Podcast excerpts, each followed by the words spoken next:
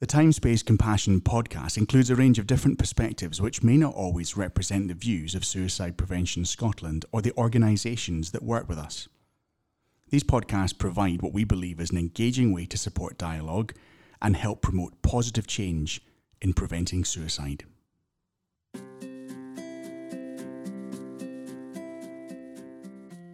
Hello and welcome to Time Space Compassion, the podcast brought to you by Suicide Prevention Scotland, the community of people and organisations working together to deliver the Scottish Government and COSLA's new suicide prevention strategy. I'm Lawrence Broadie, and over this limited edition series, we're going to explore time, space, compassion, three simple words that are a key part of the Creating Hope Together strategy. I'll be joined by academics, professionals from a range of settings, and those with lived and living experience. Time space compassion is an approach. It encourages people and organisations to embed these principles in how they support others at a time of crisis. You can learn more on the Scottish Government website. In this first episode, we're going to explore the issue of trauma, and I'm joined by Shumela Ahmed from Resilience Learning Partnership, Suicide Prevention Scotland's National Delivery Lead, Haylis Smith, and consultant clinical psychologist Adam Burley from NHS Lothian and the City of Edinburgh Council. From our discussion, we opened up some interesting themes ranging from the differences between the approaches to treating mental and physical trauma to issues around trust and attention. Now, before we start, today's episode will understandably cover themes that some of you may find distressing. You'll find a range of useful links in the show notes, and at the end of the episode, I'll give you some key telephone numbers that may be helpful if you are struggling or know someone else who is struggling with their mental health.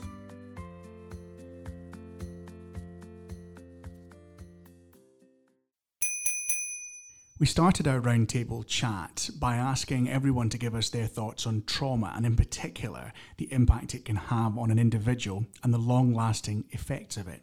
Often, this is framed around attention seeking, but should it not be more about attention needing? We kicked off with Shumela. You know, when you learn about trauma, when you learn about what trauma does to people, then actually you realize, and it's, it's brilliant, and I help, try to help professionals re- eh, realize and understand all the time that some of the most difficult behaviors and communication styles that we might see, particularly in young people. I'm a care experience person, and so I do a lot of work around care experience. And I was at a conference last week on secure care, and it's it's come it's it's come into the the 21st century. I'm really glad to see, and it's very different to when I was in residential school, but what we see amongst young people and, and, and other uh, demographics is an absolutely natural and normal reaction to what they have experienced and previous, uh, uh, you know, their previous experiences throughout their lives. And when people start to learn that, that it's a really normal response to, you know, whatever way you respond to the trauma, um, a real shift starts to take place in how we view people. And again, as I said before, how you view yourself. I really think that we need to talk about well-being and self-care and our mental health from birth from the minute we bring life into the world and make it really normal to talk about how we feel to give people the language because it still surprises me that that's one of the biggest things actually that happens at RLP is that you know when people have been around us for a couple of years they've really learned the language to say what's happened to them how they feel and then they've learned new language, discovered new language um, to to express themselves and, and to make their way in the world. And that's a really beautiful thing to watch. And it comes from normalising talking about our well being, um, how we take care of ourselves, how we deserve to be taken care of, and things like the, the impact of trauma. Um, I think it's really, really important with Adam's experience, one thing I wanted to understand better was how you go about designing services to support people who have experienced trauma. The key bit is something about how, you know, think about trauma informed, or how organizations and structures such as education are set up and established because they're typically designed by relatively healthy people and they designed them in their own image, which was, well, I, you know, with an idea that we all have equal relational access to the community, which we don't because I think as James Docherty describes this better than me, but you know that trauma is about disconnection. It disconnects you from the world. It disconnects you from yourself. It disconnects you from experience. And most of our institutions and organizations and just community resources require you to be able to do relationships relatively well and do not understand or make provision for people who are so relationally injured that even if they knew where the gym was, there's no way they would go there because there's other people there. And and how isolating and disconnecting that is. And how you know education is fundamentally relational between a group of people called teachers and a group of people called pupils. If you don't trust the teacher, you can be as bright as get out, but you're not going to get much from it. And it's how do we structure things and put proper provision and accommodation in place such that people can even access things and that there's those relational bridges that allow them to do it. But often what we're asking people to do is the equivalent of putting a wheelchair clinic at the top of three flights of stairs and then asking people to get there. And more than that, blaming them for when they don't get there, rather than actually the way we structured this building completely excludes you from ever accessing it. And it's so obvious with wheelchairs, it's so visible, whereas relational access and relational injury are so invisible they're so easy to ignore and just and just sort of forget about really and then people with huge amounts of adversity in their background become excluded both in terms of just making social connection but also being able to access leisure pursuits hobbies clubs college healthcare you know all of these things that we relationally take for granted and assume that we have equal relational access to but we don't. I think that's really interesting, Adam. My previous role was sort of managing strategy, commissioning, and some services and across communities in, in my local area. And I think that you know how we set that the system up. You know, we I don't think we don't necessarily set our system up or our buildings up or to enable that time space compassion system and and I know I used to manage a, a service called local area coordination, and, and they, you know, the staff in the service would go and, and work one to one with somebody to build up enough of that trusting relationship to enable them to engage in the gym or to engage in, in other things in their community. And they'd go along with them and they'd work, you know, take their hand and if they could only get to the front step the first week the next week you know they'd get up the step and just build it up a wee bit at a time. There was no time frame set for how long they could work with the person, and they were never discharged unless they wanted to be discharged. So they would remain on on the books, so to speak, forever if they so wished. And I think there was when we were setting that up, there was a real concern that you know people would flood the gate, you know, flood, come flooding through the doors. We wouldn't be able to manage the demand, and we'd have people forever. And what really ended up happening was people felt safe knowing that that service was always there if they need it. They never, very, very rarely would come back once they felt, com- you know, they built enough confidence themselves to go and uh, uh, you know, attend those activities that they were interested in to build those peer relationships you know they, they, they didn't they didn't want to be part of a service if they didn't have to be one who does you know so so I think it was, it, you know, we, we create these systems and then we blame the individual. Now, you can follow the work of Suicide Prevention Scotland on social media. We're on Twitter and we have a blog on Medium. Follow us at Suicide Prev Scott and suicidepreventionscotland.medium.com. You know, it's not that we don't have good evidence and theory around this that we've known for a long, long time. That, you know, most people are able to leave home because it's secure. Why they leave? Because they know it's there. It's like, I mean, there's lots of other reasons why people end up leaving home, but when things are going well, usually the child at some point will want to say, I'm out of here because they're dependent, because they foster dependency, because they have an internal security that has come through years of being dependent. I'm incredibly proud of my dependency. I'm utterly dependent on a whole range of things. It's the thing that holds my mind together, and I'm lucky enough to be able to do it. But I guess one of the things that trauma really does is impact upon a human's capacity to form dependent relationships with other human beings, with the world, with with all sorts of things. How do we shift that then? Because you know, I was really struck when we had the the sort of event to launch the guidance that there were, you know, lots and lots of people in that room who, as individuals, were you know were speaking about what they wanted and what they saw and and how it felt for them and what difference they wanted to make. And and I'm always, you know, I've said over the years I've been to lots of conferences, lots of events, lots of webinars where it, you know it, it puts that bit of fire in my belly and then I go back to the system that's created in a, in a totally different way and the ability to influence and change you know is almost it's almost pulled out you know that rug pulled out from underneath your feet and and that, you know I, I facilitated a discussion at that event where I was you know said at the end what is what are you going to do to go back and into your system into your organizations to to make a difference. But I wonder if we went back now, you know, a couple of months on, how many people had been able to make that that change because it's so difficult to really affect that change. Can I ask why is it so different difficult? Because I, I, I was going to say, can we turn this towards something that's um, almost more practical and thinks about well, yeah, but what are you going to do? Exactly what you're the, the point that you're talking to, Haylis. So rather than what are people going to do, why is it actually so hard? In terms of why, one, comparing physical trauma to psychological trauma. Typically, physical trauma you can see, like you can see the pictures of the road traffic accident or the person falling off a ladder or whatever. Typically, with psychological trauma, it's way in the past. It's a story that someone tells you, or it's a line in a referral form. You can't see it. It's gone and it's far away. It's invisible. You can't even see it on the person interestingly, so so the invisibility of it means I think it's much easier to ignore in a way that a spinal injury isn't so easy to ignore.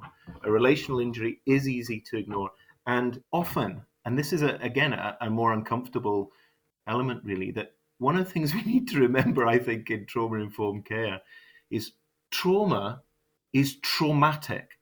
So sometimes people who've experienced lots of trauma and adversity will bring their history into the present in ways that do not evoke sympathy. In fact, far from it, they evoke dislike and often even as strong as hatred. You know, that we do that we may not want to see this person because the way in which they bring their history is traumatic. It might even be abusive, it might be neglectful, it might be hateful. And not many people go into services to be hated or to be abused or to be neglected. So someone when someone brings that dynamic, it doesn't tend to evoke huge amounts of sympathy in the way that somebody lying in a road traffic accident, struggling and bleeding, might actually evoke sympathy. So we end up moving services towards the visible and the things that evoke sympathy and away from the invisible and things that don't evoke sympathy. And a good example of that, I think, is when we're talking about that thing you were touching on, Haley, so about people accessing services, where we say things like, oh, they're a wee bit anxious about going to the GP or something, which is a bit like sort of saying to, to someone with a spinal injury, oh, their legs are a wee bit sore. They've got a wee bit of a sore back. That's why not, they're, they're not coming to the GP surgery. It's a complete diminishment of the volume and the level and the severity of the injury. This person isn't going to the GP practice because they're a bit anxious. They're not going to GP practice because they fundamentally do not trust care at a deep and basic level in a way they had no choice over and cannot think their way out of.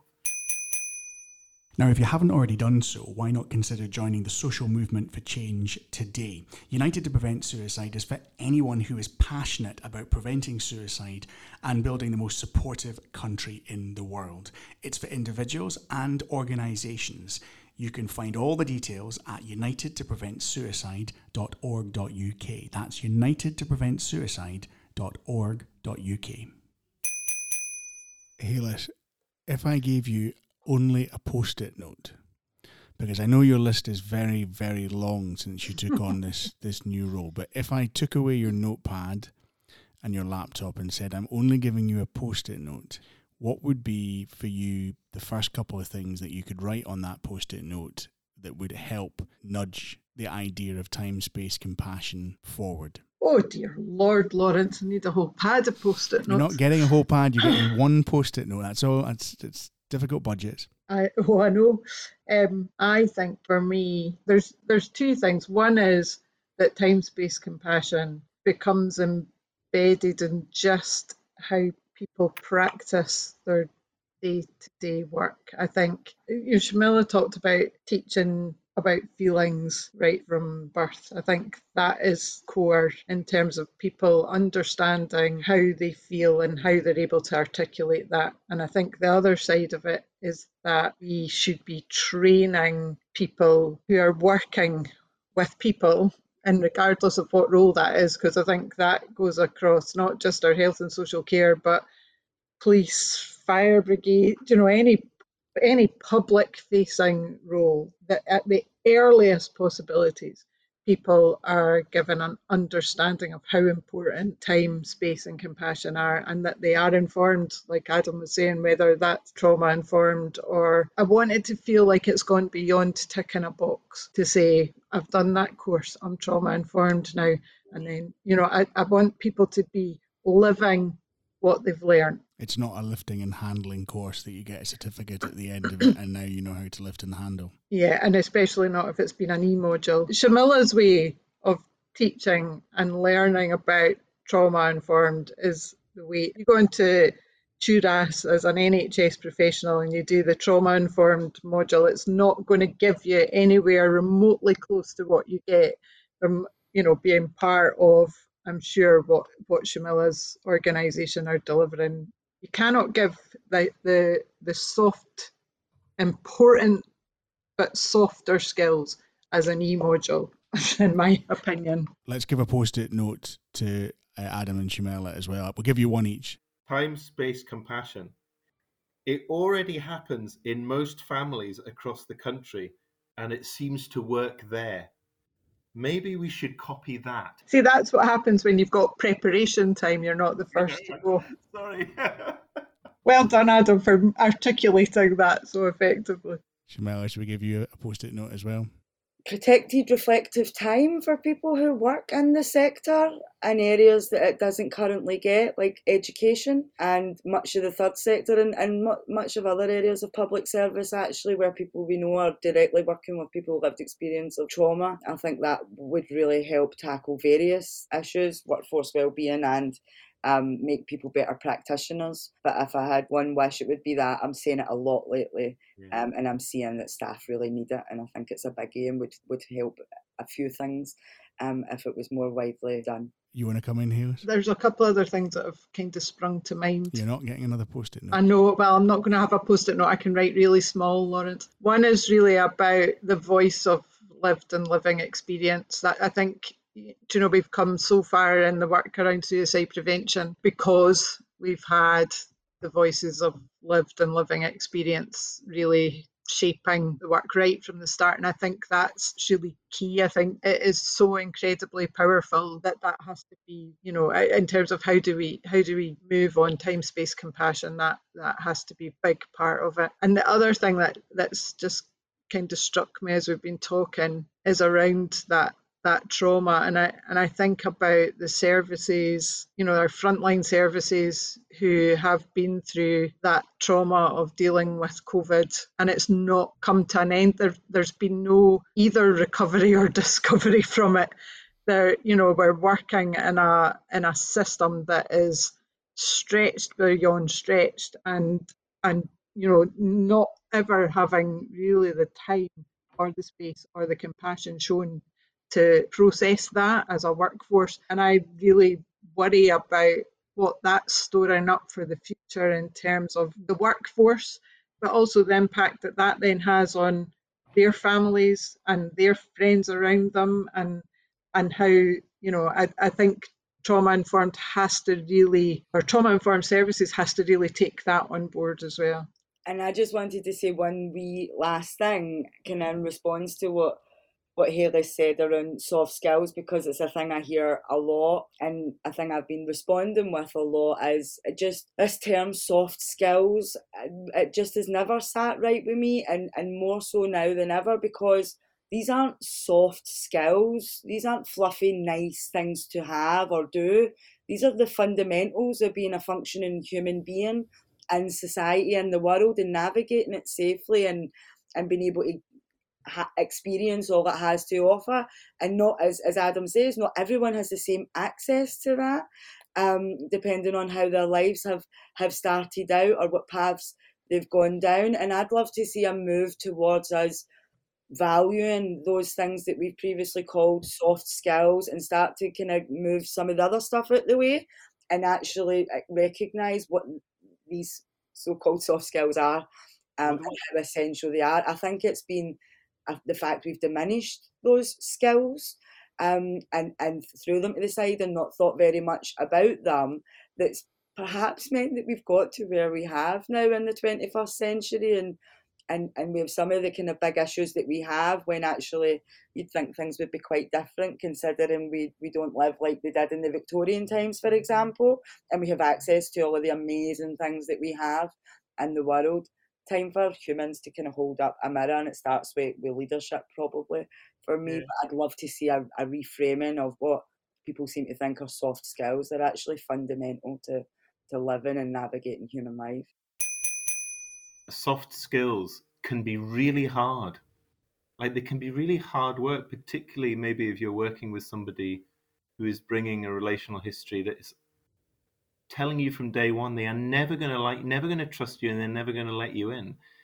It's nothing soft about that. It can be really, really hard work and require the sort of care for staff that that, that you're sort of touching on. Really, um, it's if I, you know, if I had a pound for every time I've worked, you know, been in a group with a support worker and they've said, but I just, but all I do is, but the only thing I do is, but I just, and then go on to describe some of the most fundamental things that one human being could ever do for another. I'd, I would not be on this call, I'd be in the Bahamas. But, and I think you know that they're hard because if you look, there is a lot of services where the expertise is stacked who will, let's say unconsciously, work quite hard to exclude having to have anything to do with this group of people. If it was soft and easy, these would be the people they would want to work with. The fact that they are excluded shows you something about how hard this work can be and what skill level and commitment and time and space and compassion on behalf of the worker is required to commit to this sort of work, I think. And I think you're, you're absolutely right, Halissa, and, and that requires then proper recognition and care for them. I think it's been an absolute bugbear of my professional life to work with people who are incredibly skilled, incredibly skilled, who are paid under 23,000 a year because they are just support workers and yet they are doing incredibly life-saving work with a group of people who you know some of the most highly paid professionals have already told they do not want to see. My thanks to Haylis Smith, Scotland's new national delivery lead for suicide prevention, Shumela Ahmed from Resilience Learning Partnership, and Adam Burley, clinical psychologist with NHS Lothian and the City of Edinburgh Council. And thank you to you for joining us on this first episode of Time, Space, Compassion, the podcast brought to you by Suicide Prevention Scotland. Now, if you or someone you know is struggling with their mental health or perhaps feeling suicidal, please do not hesitate to ask for help. You can contact your GP, you can call NHS 24 on 111. The Samaritans are available on 116 123 or you can contact Breathing Space. Call for free on 0800 838587.